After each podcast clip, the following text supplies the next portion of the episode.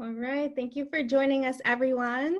Uh, this is the Creating Your First Podcast, Responsibly Telling Stories about Racial Equity, Hate, and Extremism breakout session.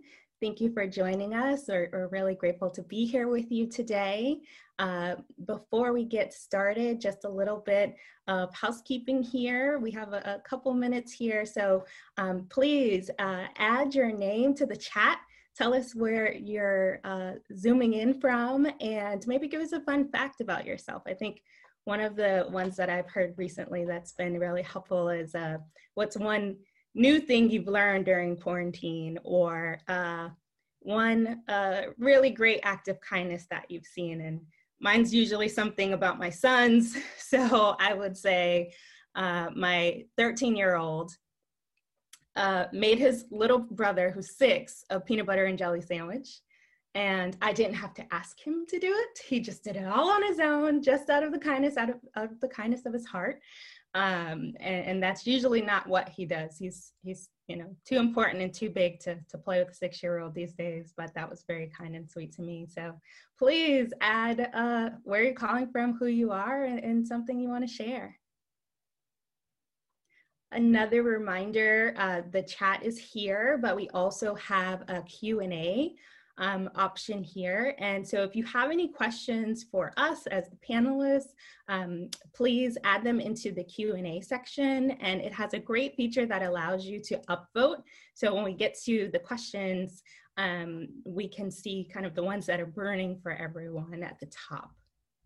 So definitely as we go along, we want you guys to use the chat to talk to each other, to share insights, to to um, have a conversation. It's definitely a conversation space for you along the way. And also don't forget to add your questions to Q&A.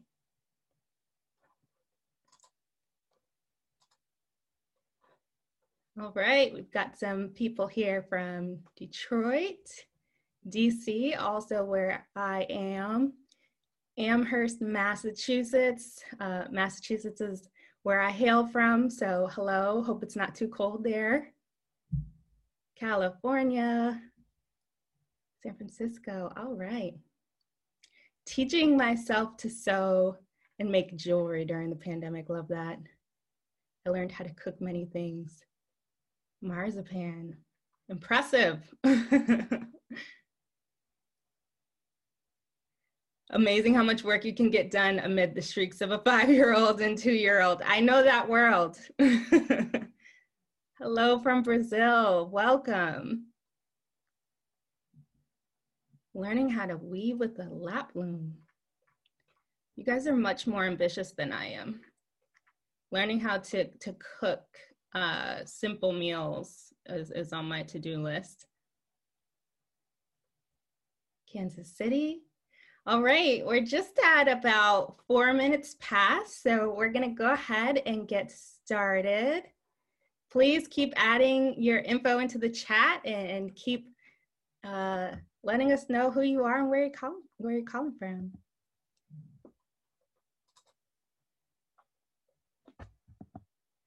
All right, so I am Janine Williamson. I'm so grateful to be here with you today. I am an engagement director with Atlantic 57, which is the consultant and creative agency of the Atlantic. And in my role, I work specifically with nonprofits um, as well as large foundations and universities and media. Um, I am really passionate about helping all of our clients um, create strategies around uh, urgent social issues, uh, deepening the connections that they have uh, within their organization and without. Um, and previously, I was at NPR for almost a decade, and I worked on the digital side. And I've had the wonderful pleasure of working with Lecia Brooks and her team at Southern Poverty Law Center. Uh, Lecia is the chief of staff for SPLC, where she provides counsel to senior leadership assists with strategic planning and works with people from across the organization to ensure SPLC success. Uh, previously, Lecia also served as the SPLC Chief Workplace Transformation Officer, Director of the SPLC Civil Rights Memorial Center, and SPLC's Outreach Director as well. Welcome, Lecia. We also have Gillian White here. She is the writer and deputy editor at The Atlantic. Uh, she covers business economics with a focus on inequality, wealth, the financial sector, and economic policy. Prior to joining The Atlantic in 2014, she was an editor at the personal finance magazine Kiplinger. Uh, White's work has also appeared in publications such as the New York Times, Bloomberg, and Market Watch, just to name a few. And we also are welcome, welcoming Katherine Wells. Uh, she is also from The Atlantic. She is the executive producer of podcasts.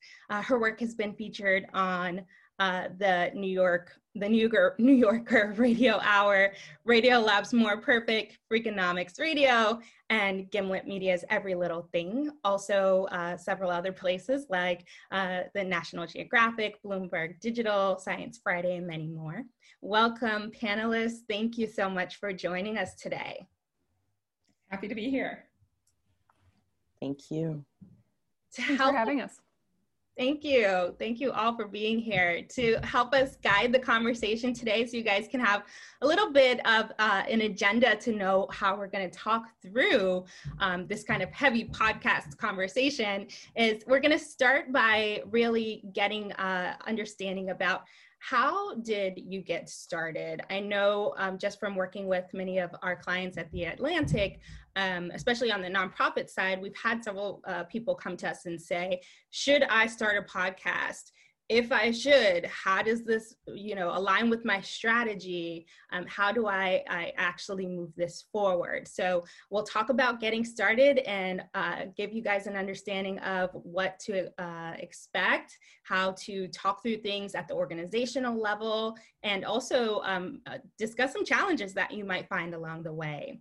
Uh, the second section is going to be talking about putting it all together. So once you decide that you're going to move forward with this idea, uh, what are some things that you want to start thinking about around your storytelling? Also, uh, technology, um, your your host, um, should you have one or not?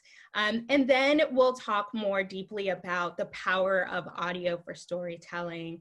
Um, and we'll conclude with talking about capturing voices, um, especially um, in relation to these great podcasts uh, when it comes to vulnerable or, or marginalized communities and we'll we'll wrap with some key takeaways and then open it up for for questions and discussion so uh, before we, we jump right into the conversation, I wanted to start with us actually taking a listen to um, a, a, an episode of Sounds Like Hate. So we'll start there first.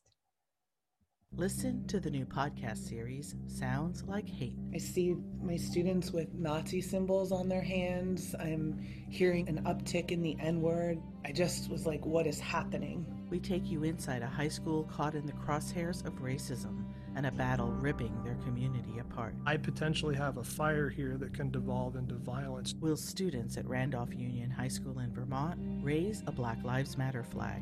When I see that flag and I read it, it tells me my life don't matter because I'm not black. I see all of your black power, but where's white power? And will the school change their beloved mascot, a galloping ghost resembling a KKK knight? Do I really want to be throwing more rocket fuel on it at this point in time? Independent journalism. Subscribe and listen to Sounds Like Hate, available on Apple Podcasts, Spotify, and anywhere you get your favorite podcasts. That was uh, certainly a, a, great introduction to the podcast in the first two episodes. Um, you know, after hearing that, I know when when I think about some conversations that I've had, um, you know, with SPLC, with other clients, there's been so many reasons to kind of go down the podcast uh, route. You know, there's thinking about reaching uh, new audiences. There is, um, you know, thinking about uh, reaching more diverse audiences. Nikole Hannah-Jones said it great last night during her keynote when she discussed talking about how the New York Times um, also created a podcast for the 1619 Project and how she really wanted it to reach her family back home and the people that don't read the New York Times or don't have the New York Times in their bodega down the street. Um, and then there's of course the monetary potential. So I know, um, you know, can I, am not at NPR anymore, but I can never uh, lose that NPR in my heart. Um, and recently this year they talked about how um, for the first time, they're going to have more money from podcasts than from their radio shows. So, for all the communicators contemplating this right now here on the line, um, and after hearing that amazing end product, what the result was um, when you finally made it to launching Sounds Like Hate.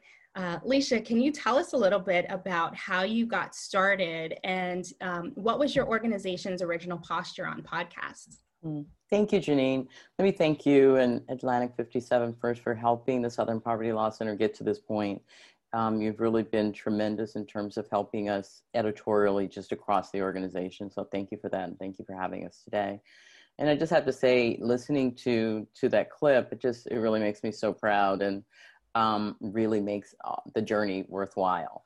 Uh, it, we're a nonprofit organization that is has has ex- existed for more than 50 years, and we're in Montgomery, Alabama. Um, our our senior leadership team and our board are older folks, and so convincing them to to have a podcast really began some years ago when we had to have the conversation about reducing print products period right? And that there was a better way for us to tell the story and to reach reach people. On the Southern Poverty Law Center, as a social justice nonprofit organization, we communicate a lot with our supporters and donors and want to get the message out about our work to a broad audience. In particular, uh, Sounds Like Hate and our work around hate and extremism was primarily um, produced for law enforcement and homeland security or people who are engaged in um, tracking and monitoring hate groups as, as we are we began to recognize that we needed to tell that story more broadly. So we began to have conversations about how to do that.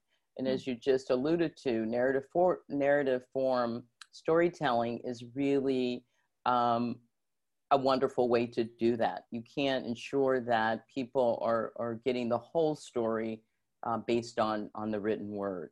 And so be, to be able to tell this story and to hear um, hear it told in a different way is just it's, it's pretty amazing. But it took time. We we we walked them through it. We went through the budget thing. Oh my gosh i can't believe it's going to cost more. So we have to have that conversation. Um, it's it's it's hard to kind of explain to folks that this will pay off in the end especially if you're in a nonprofit.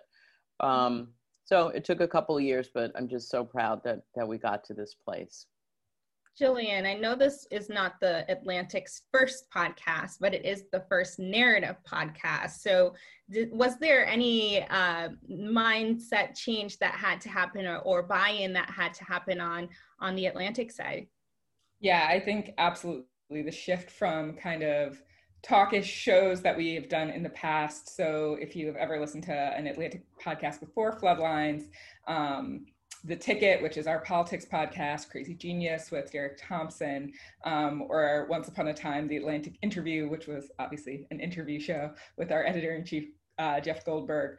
The setup for those is very different. It's kind of Q&A. Um, they're a little quicker moving, um, slightly less kind of deep narrative into kind of one big story. But this for us was a narrative podcast for us is the most exciting expression, perhaps in audio, of the work that we do. You know, we've been a magazine that focuses on 10,000 word pieces for almost 164 years now.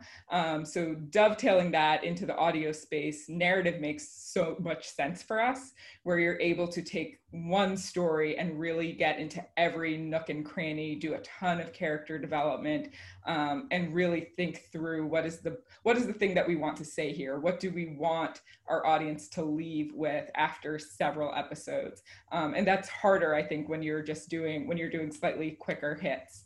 Um, and Katherine can obviously talk more to that because she is kind of the genius behind it.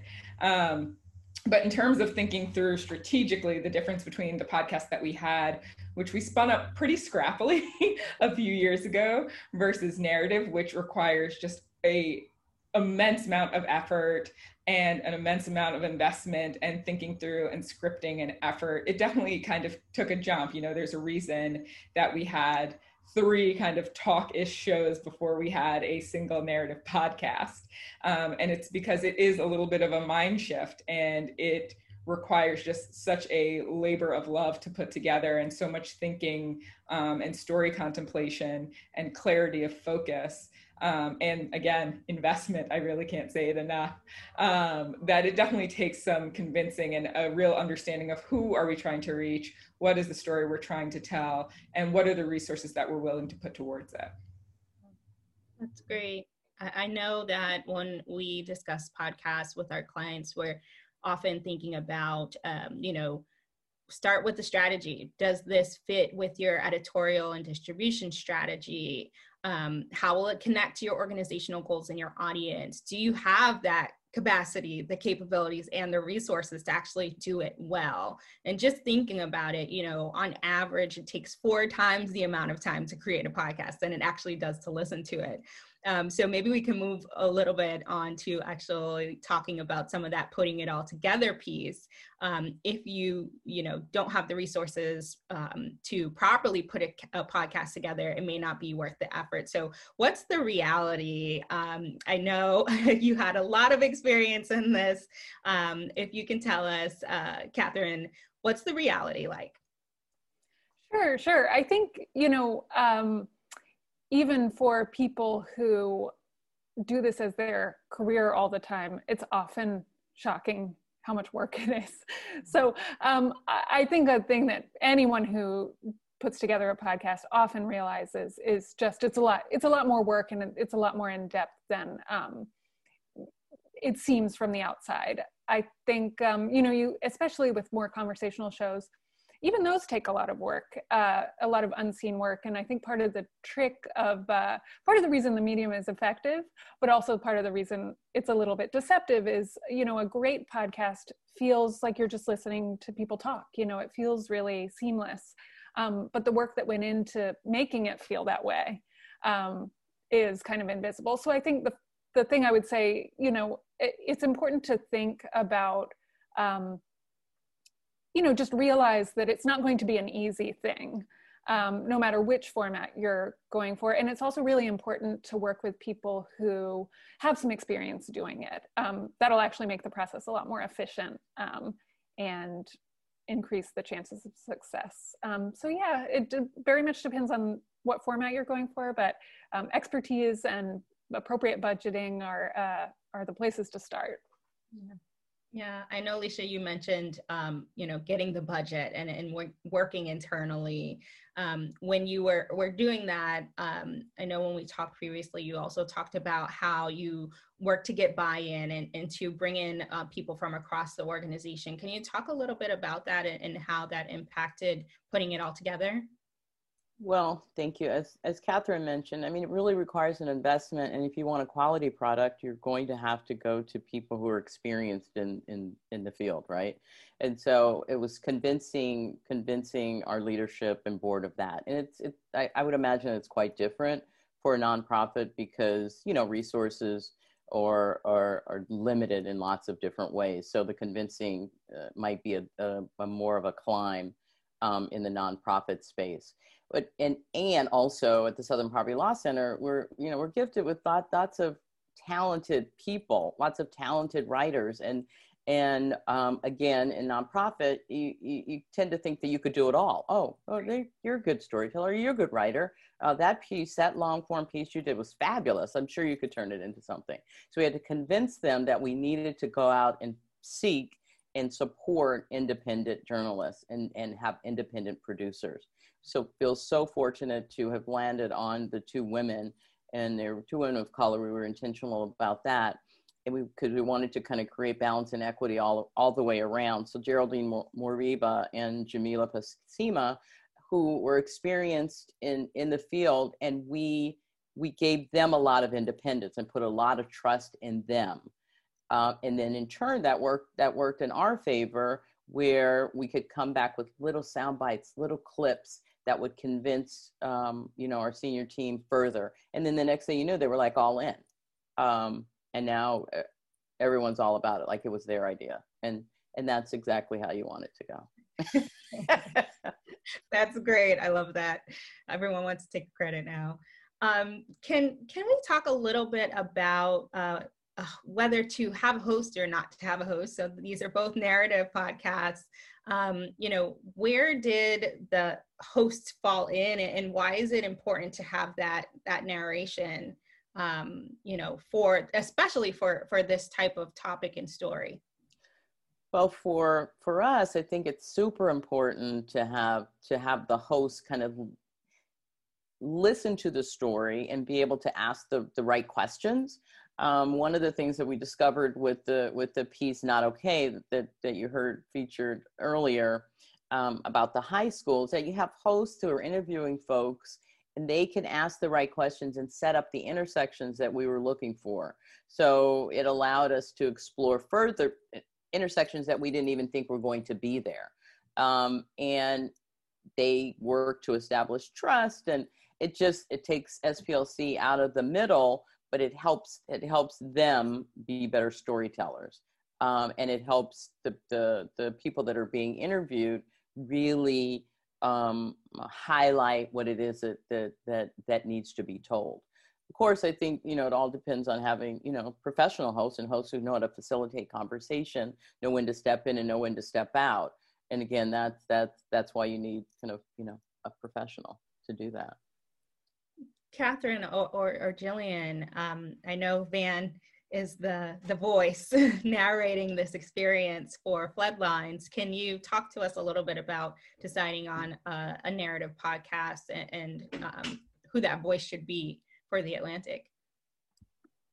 Sure, I'm happy to talk about that. Um, so Vann Newkirk is a staff writer at The Atlantic. He covers, um, for years, he's been covering all of the issues that ended up in the podcast, climate change, race, the South, um, politics.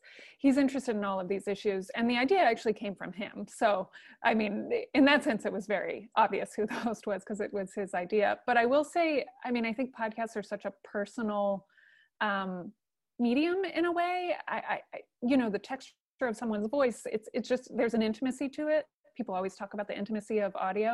And it's because you're listening to someone speak. There's all of this sort of information you're getting, the emotional content and nuance you're getting just from listening to their voice.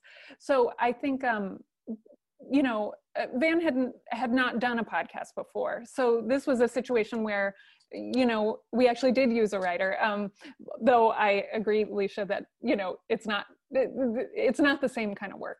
Um, but yeah, I think thinking about who is the right guide for the listener to this material. Um, it's not just about communicating information, it's about who is going to kind of create the kind of connection and be the listener's guide to the story. And that's that's the way we thought about it.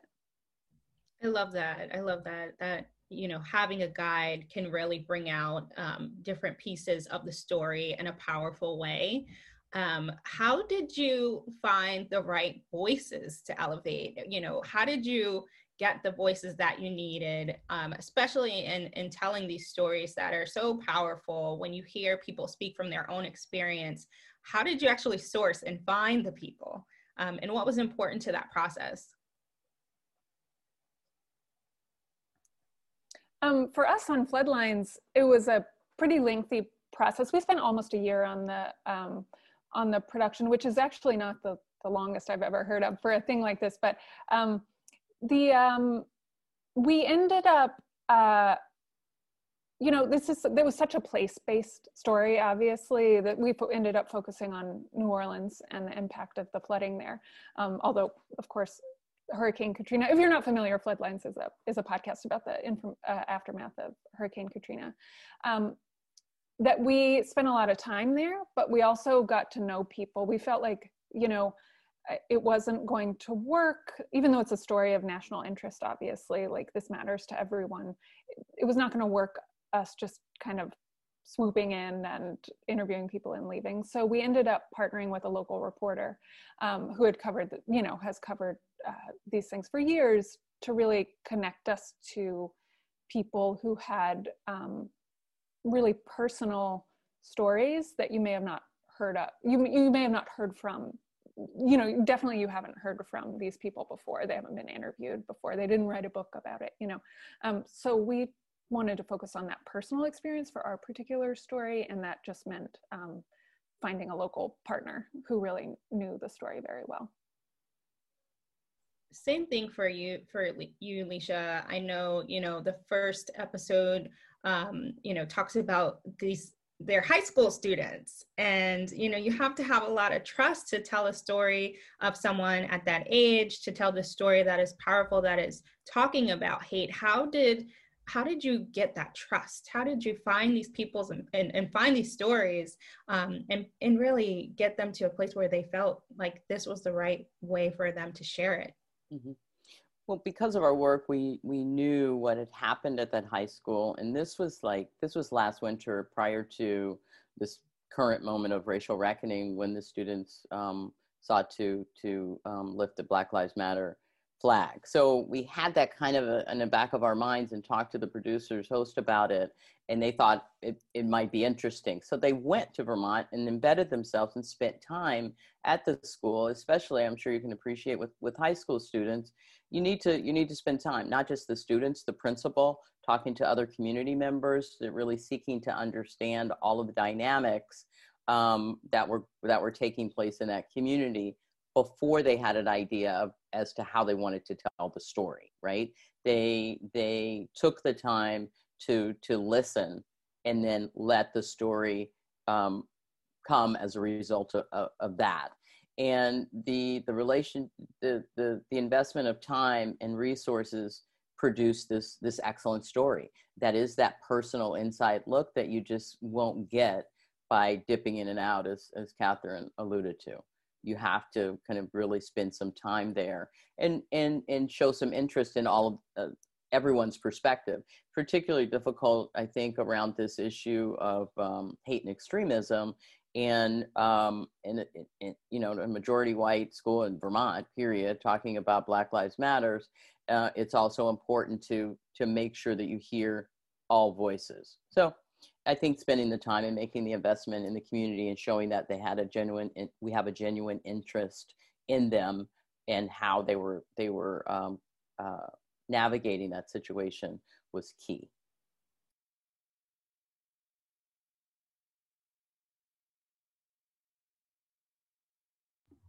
Janine, I think you were on mute.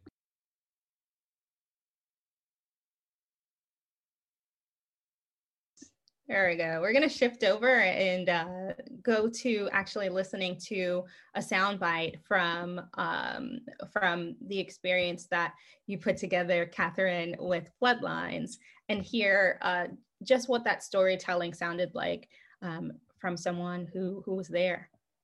When I came into the inside of my house, it was just a catastrophe. Um, everything was topsy turvy. It was mud. It just it just just smelled like rotten, something rotten. Um, I looked up and I could see the sky because the parts of my roof were completely gone. Nothing was really salvageable. Alice Craft Kerney was back in the city too. Her house was in bad shape. Her mother's house in the Lower Ninth Ward was destroyed.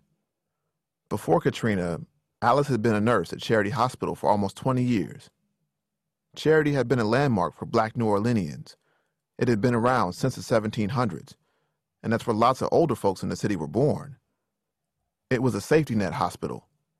They cared for a lot of poor folks without insurance, and it was the only place lots of them could get mental health care.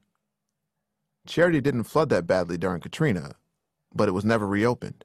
Oh, it was that was it's like they say that's fighting words, really. You know, well, charity isn't coming back. Well, what are you going to do? Eventually, a new hospital was built down the street, and Alice was let go. I was given, as they say, my walking papers. I was told that after 19 and a half years working at Charity Hospital, my services were no longer needed.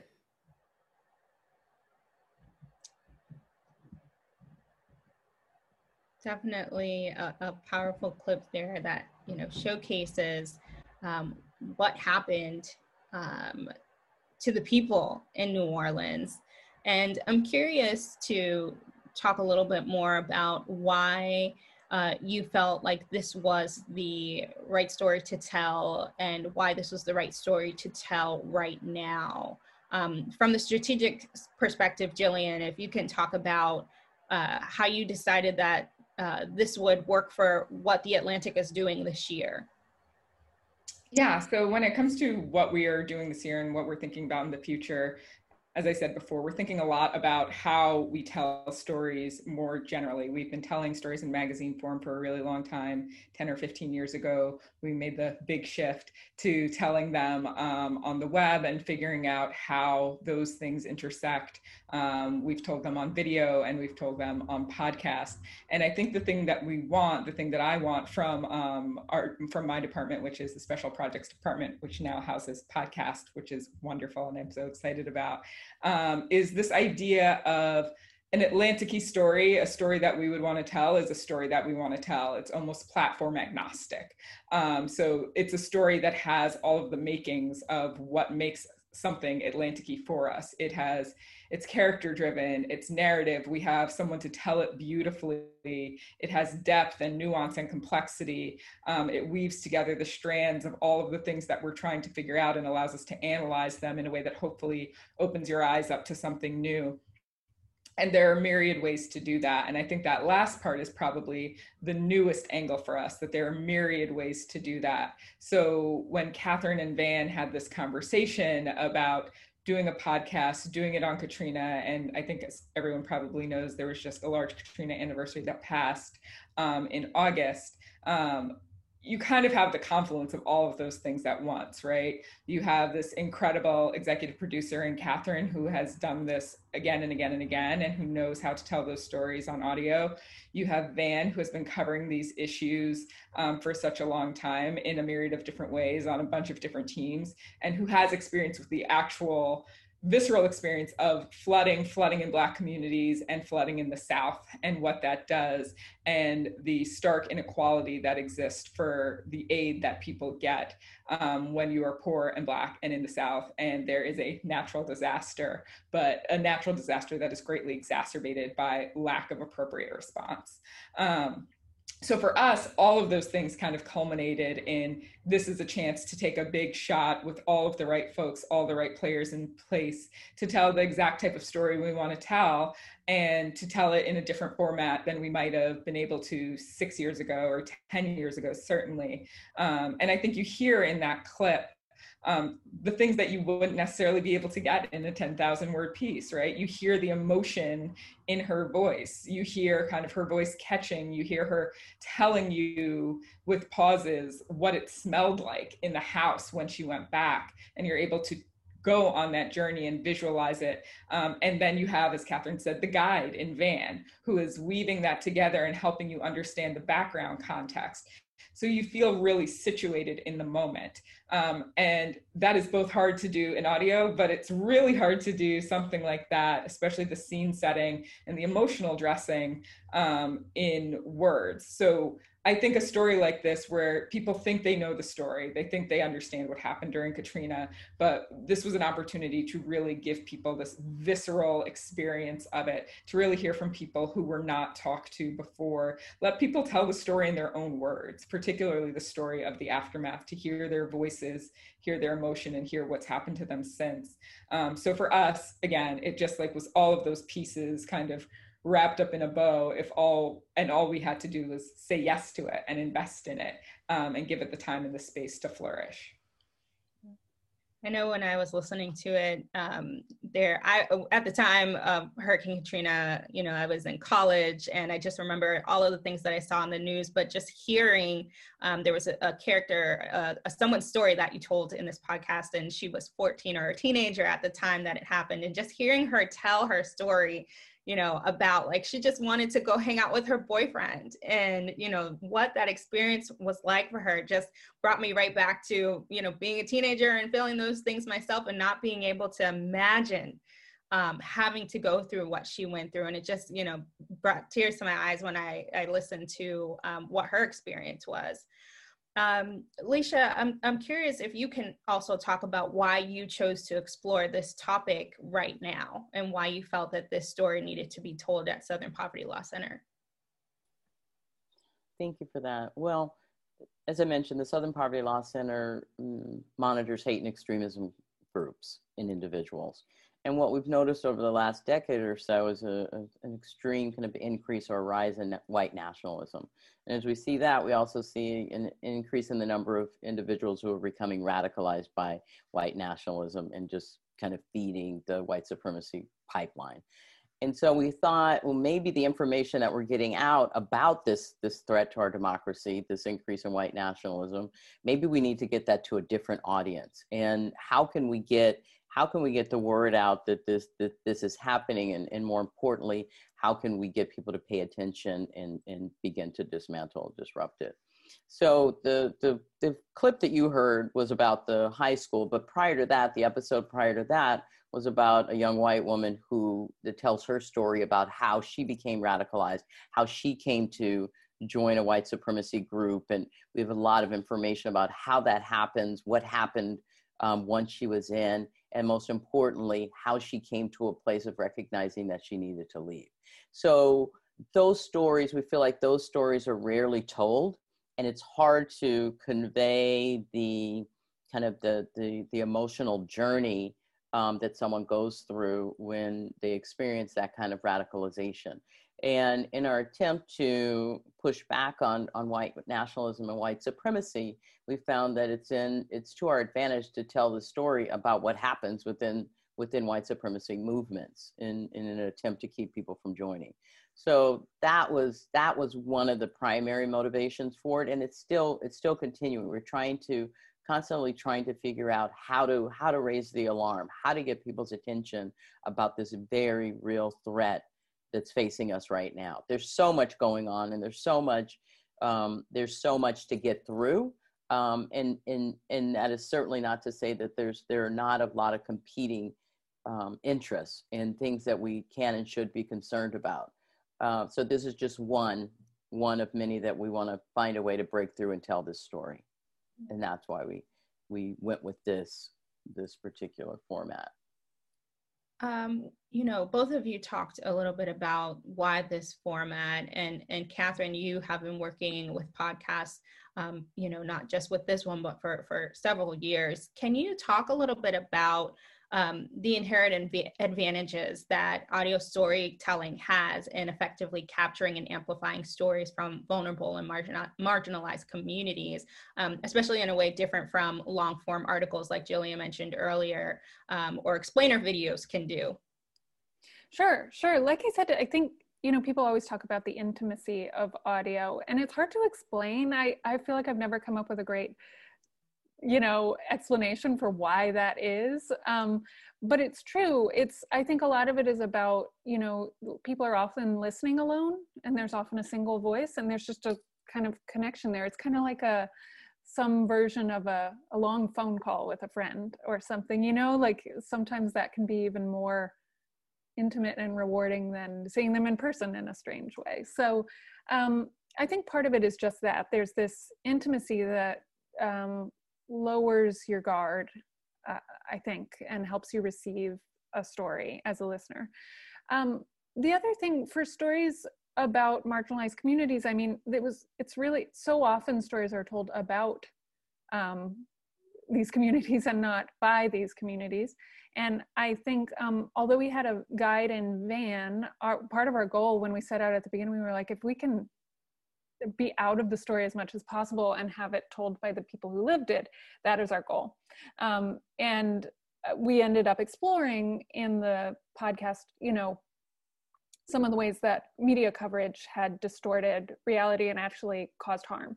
So, uh, uh, you know, it's all in how you do it. you could create a podcast that that made the same errors for sure, but just being able to hear something from the person themselves without a lot of um, in video you know without a lot of like other distracting elements and also um, without writing kind of getting in the way of them just telling their story um, that's a the the main reasons that I think audio is is a wonderful format for this kind of story.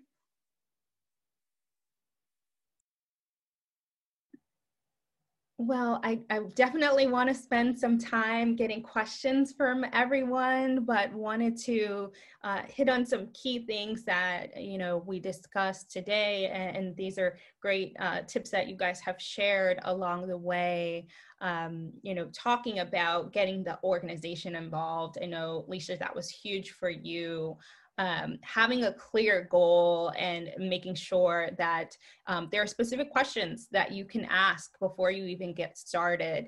Um, is it is it you know the right format uh, why are you using this format? Is it to garner a huge audience or is it one that's really focused on primarily um, a, a, small audience but a dedicated uh, you know subset and specific audience?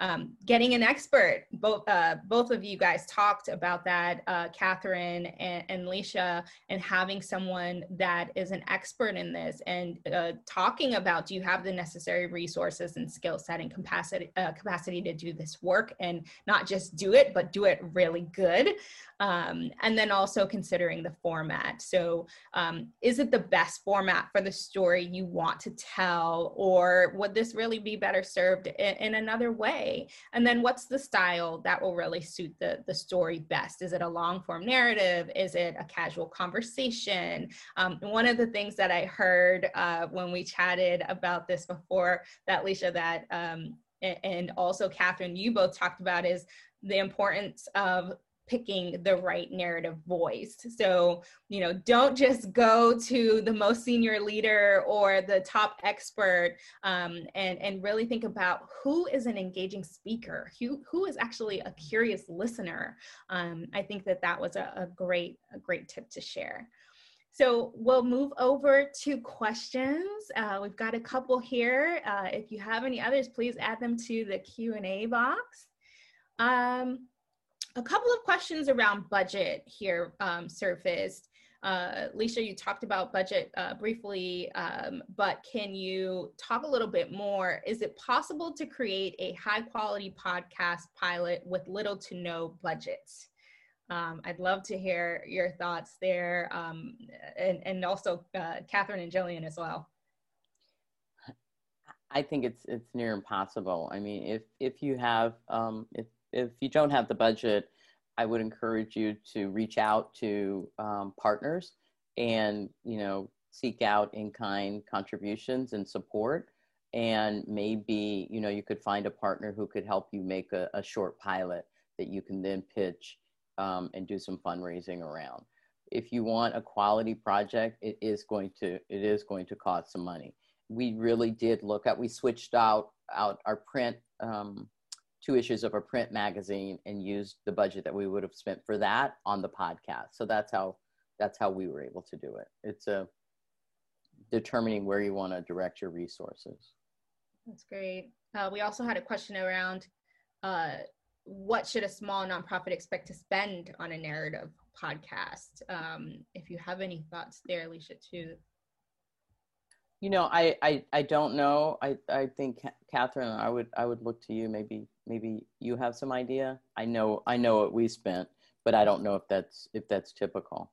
So I mean, it's so variable depending on what you're doing. But I would say anywhere from tens of thousands to hundreds of thousands is uh, is possible for these kinds of stories.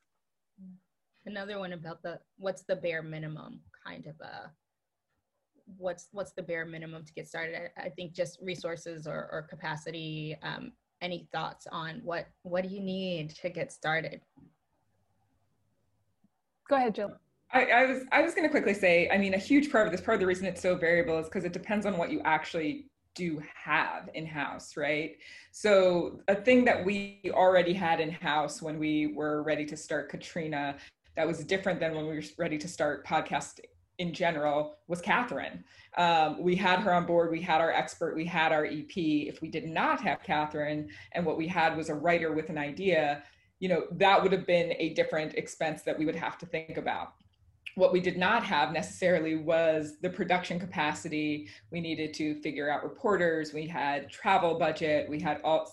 So a lot of it really matters on like what is the story you're trying to tell? What resources do you have in house? Are those the right resources to use? And then there's obviously a lot of the technical questions, right? Like, do you actually have the equipment necessary do you so we had for instance a, a recording studio already where we knew that we could go um, where we could cut tape where we could do reporting where we could do voiceovers things like that those were already in house um, but if you don't have those you may need to add in studio rental fees you may need to hire a host we had a host who happened to be on staff. Um, so there's kind of the checklist of all the things you need. And then there's also the question of you know if we had been doing this about something that happened in dc we would have had a significantly different budget because of travel um, and the amount of time that Vann and the team had to spend in new orleans.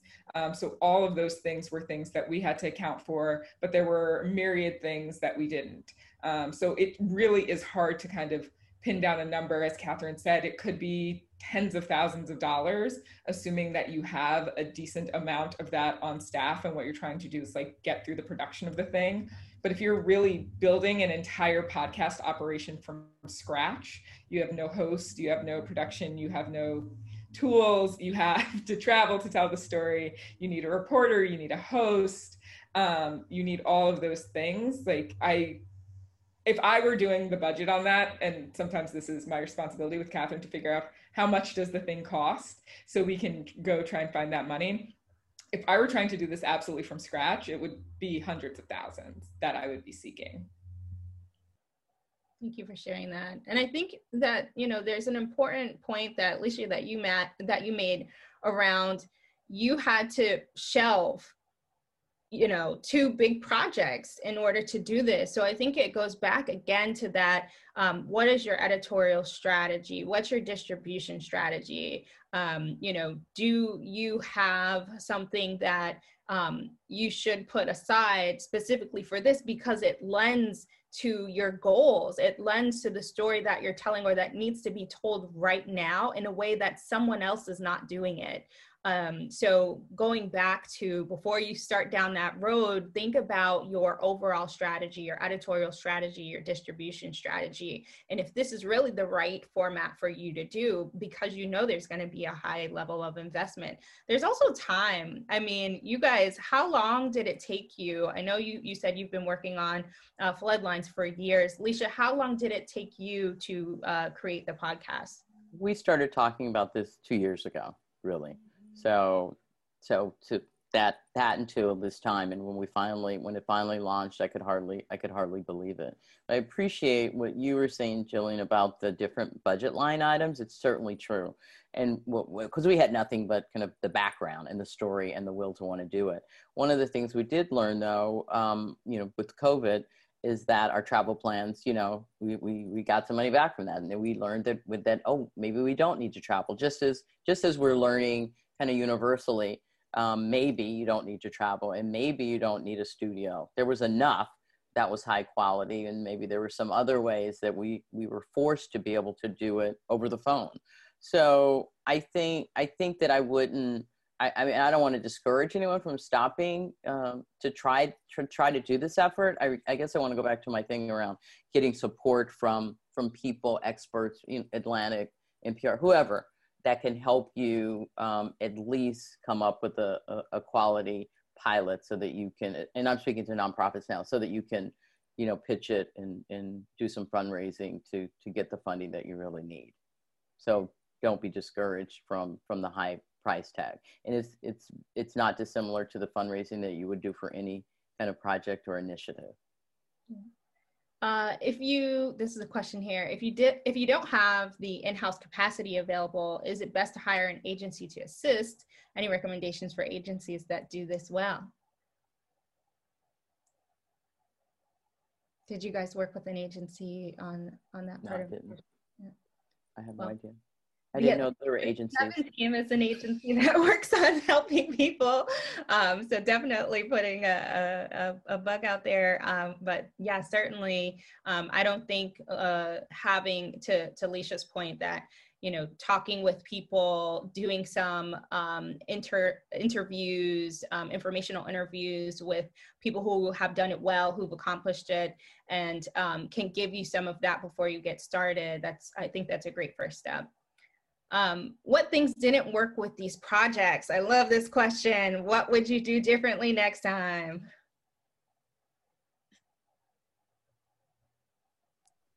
We just had our sort of uh, debrief, and so I can uh, say some of the things that that we uh, kind of learned and are going to put into practice when we when we do this again. I think we spent too long trying to figure out the story ourselves without our local partner. Um, that's one one thing I would say, and that I could imagine would be applicable to a lot of different topics and stories, is we we were educating ourselves um, on a lot of the nuance at the same time we were trying to to make it and we could have saved ourselves a lot of time by bringing on an expert um, in the subject matter earlier on uh, so that was one big one that we we talked about um, yeah that was the, the one that might be applicable to everyone we haven't had our debrief yet, so thank, thanks for reminding me, Katherine. We totally need to do that. um, one of the things that, that I'm going to bring to it is I don't think we thought about it at the end in terms of um, kind of advertising and getting subscribers. Like we're just all like, oh my gosh, doing this thing, and, and then we hear it and it's exciting. But then you have to get people to listen to subscribe, and and I don't. We didn't. We didn't. I think we dropped the ball on that. I think that you know we mistakenly thought that oh the audience that we had kind of with our print publication would just follow us and mm-hmm.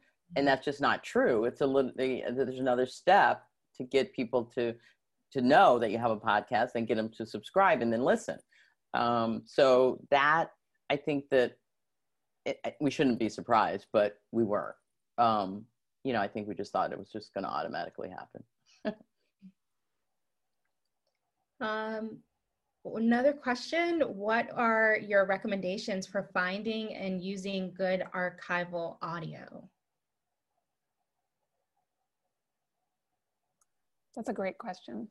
We spent a ton of time on this uh, for Floodlines because a lot of our work, you know, a lot of the story was about how the media covered it. Um, there are certain sources, if you're just starting out, for archival audio, um, archive.org has a lot of public domain stuff, um, historical archival things. If you're just kind of looking to create some texture um, of a historical event, you might try there. There's a, it's called the Prelinger Archives, I think, um, has a lot of public domain um, archival audio. We ended up for uh, Floodlines needing uh, to go back into the kind of TV archives, which, um, you know, the cable news archives of 2005, which is actually sort of before everything was automatically online. Um, so we ended up in media libraries, um, and we actually had an archival uh, researcher um, who was a producer on staff, but we kind of put someone in charge of archival research, and it was a big lift. Um, but yeah, media media libraries, but the uh, nice place to start is like YouTube and archive.org.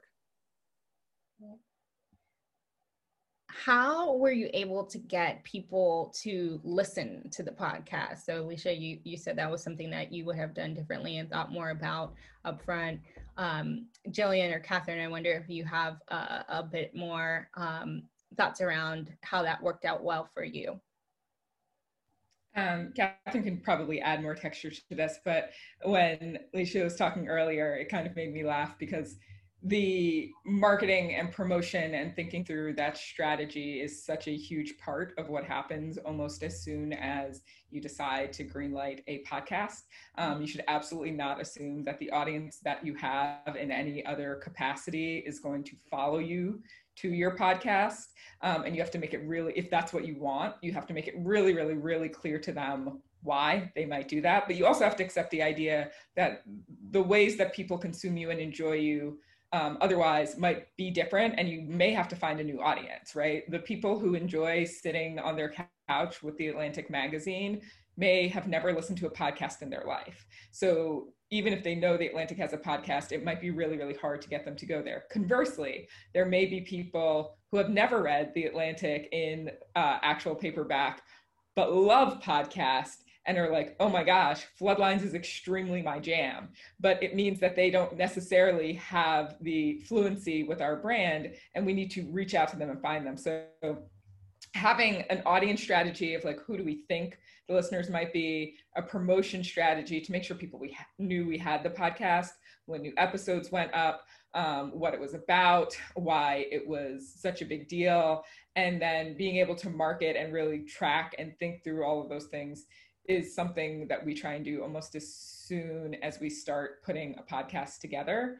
Um, and it takes a ton of work and effort um, and takes a ton of Katherine's time. In addition, you know, Katherine is not just making the podcast and thinking about those things. She's also thinking about all of this with me and some of our business side partners. So it's just, a, it's a huge part of what we do. Um, but Katherine, you may have more specific things on floodlines. Yeah, I mean, I would say um, one of the one of the reasons that we do audio in general is to reach people who may not already know us. So um, I view that as a, you know, it's a it's a logistical hurdle, but it, that is the opportunity a lot of times for audio. Um, I would say, you know, a, a, big thing that is helpful is just talking to the platforms you're going to put it on, like Apple Podcasts, uh, Spotify they all have contacts there that, and ways to pitch for promotion and that's um, a free way to uh, potentially get some attention there and that really does make a difference. Um, other things to think about are um, cross promos. This is another kind of free way you can uh, promote your podcast, but you basically can look into trading ad spots with other shows. You know, like we'll introduce our show to your audience and you can introduce your show to our audience. So we did plenty of that. And then there are many paid ways, obviously, to market um, and to do the same things. But those are the, the places to start on your uh, marketing strategy. That's great. I think a cornerstone of everything you, you talked a lot about that, Gillian, is uh, understanding your audience and really doing that audience research before you go down a path of determining if you want to do a podcast or you want to start a newsletter. Um, the the big thing before you create anything is to really understand your audience, understand their behaviors, understand what motivates them, and what is going to have them come specifically to you? I think that um, you know often uh, you know you want to jump on the, the trend or the bandwagon of uh, let's do instagram now. Let's have you know newsletters are big. We have to do a newsletter. Now it's podcasts. Um, but really what is it that your audience is coming to you specifically for? And, and what do they need from you? And then what are you trying to activate in them? What are you trying to do? Are you trying to motivate people to uh, to to do something specifically? And then aligning your strategy and your platforms and your channels to that that should truly be your your your cornerstone is understanding your audience and doing that research. Looks like we have time for one last question. Um, do you always use composers or is there decent music available out there? Good question to end with. Uh, i can jump in. We for Floodlines, we did use, uh, well, we licensed music uh, from, from a musician, and we also had a sound designer who did a little bit of composition. So um, we, that's the way we did it on that, but I have done it many different ways. There are music libraries specifically made for podcasts um, uh, that, you know, are relatively affordable and, you know, you can search by you know tone and instrumentation and all that kind of stuff. Um, there's there are several uh, off the top of my head audio network is one i've used before but there, there are many. Um, so i would say that's a great place to start. Um, if you want it depends on what you're going for. If you're just looking to create a little texture and a little bit of you know uh, sort of emo- tonal guidance uh, all these music libraries are great.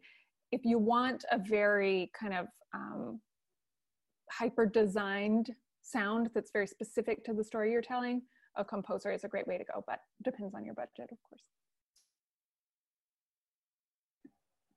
Thank you so much. I know we're just at time. Um, I just really wanted to thank the Communications Network for uh, being having this amazing conference and doing this all virtually this year. I was in Austin last year, and I know I was a little skeptical about you know missing the opportunity to uh, communicate and to be there in person, but this has been amazing. Thank you so much, ComNet.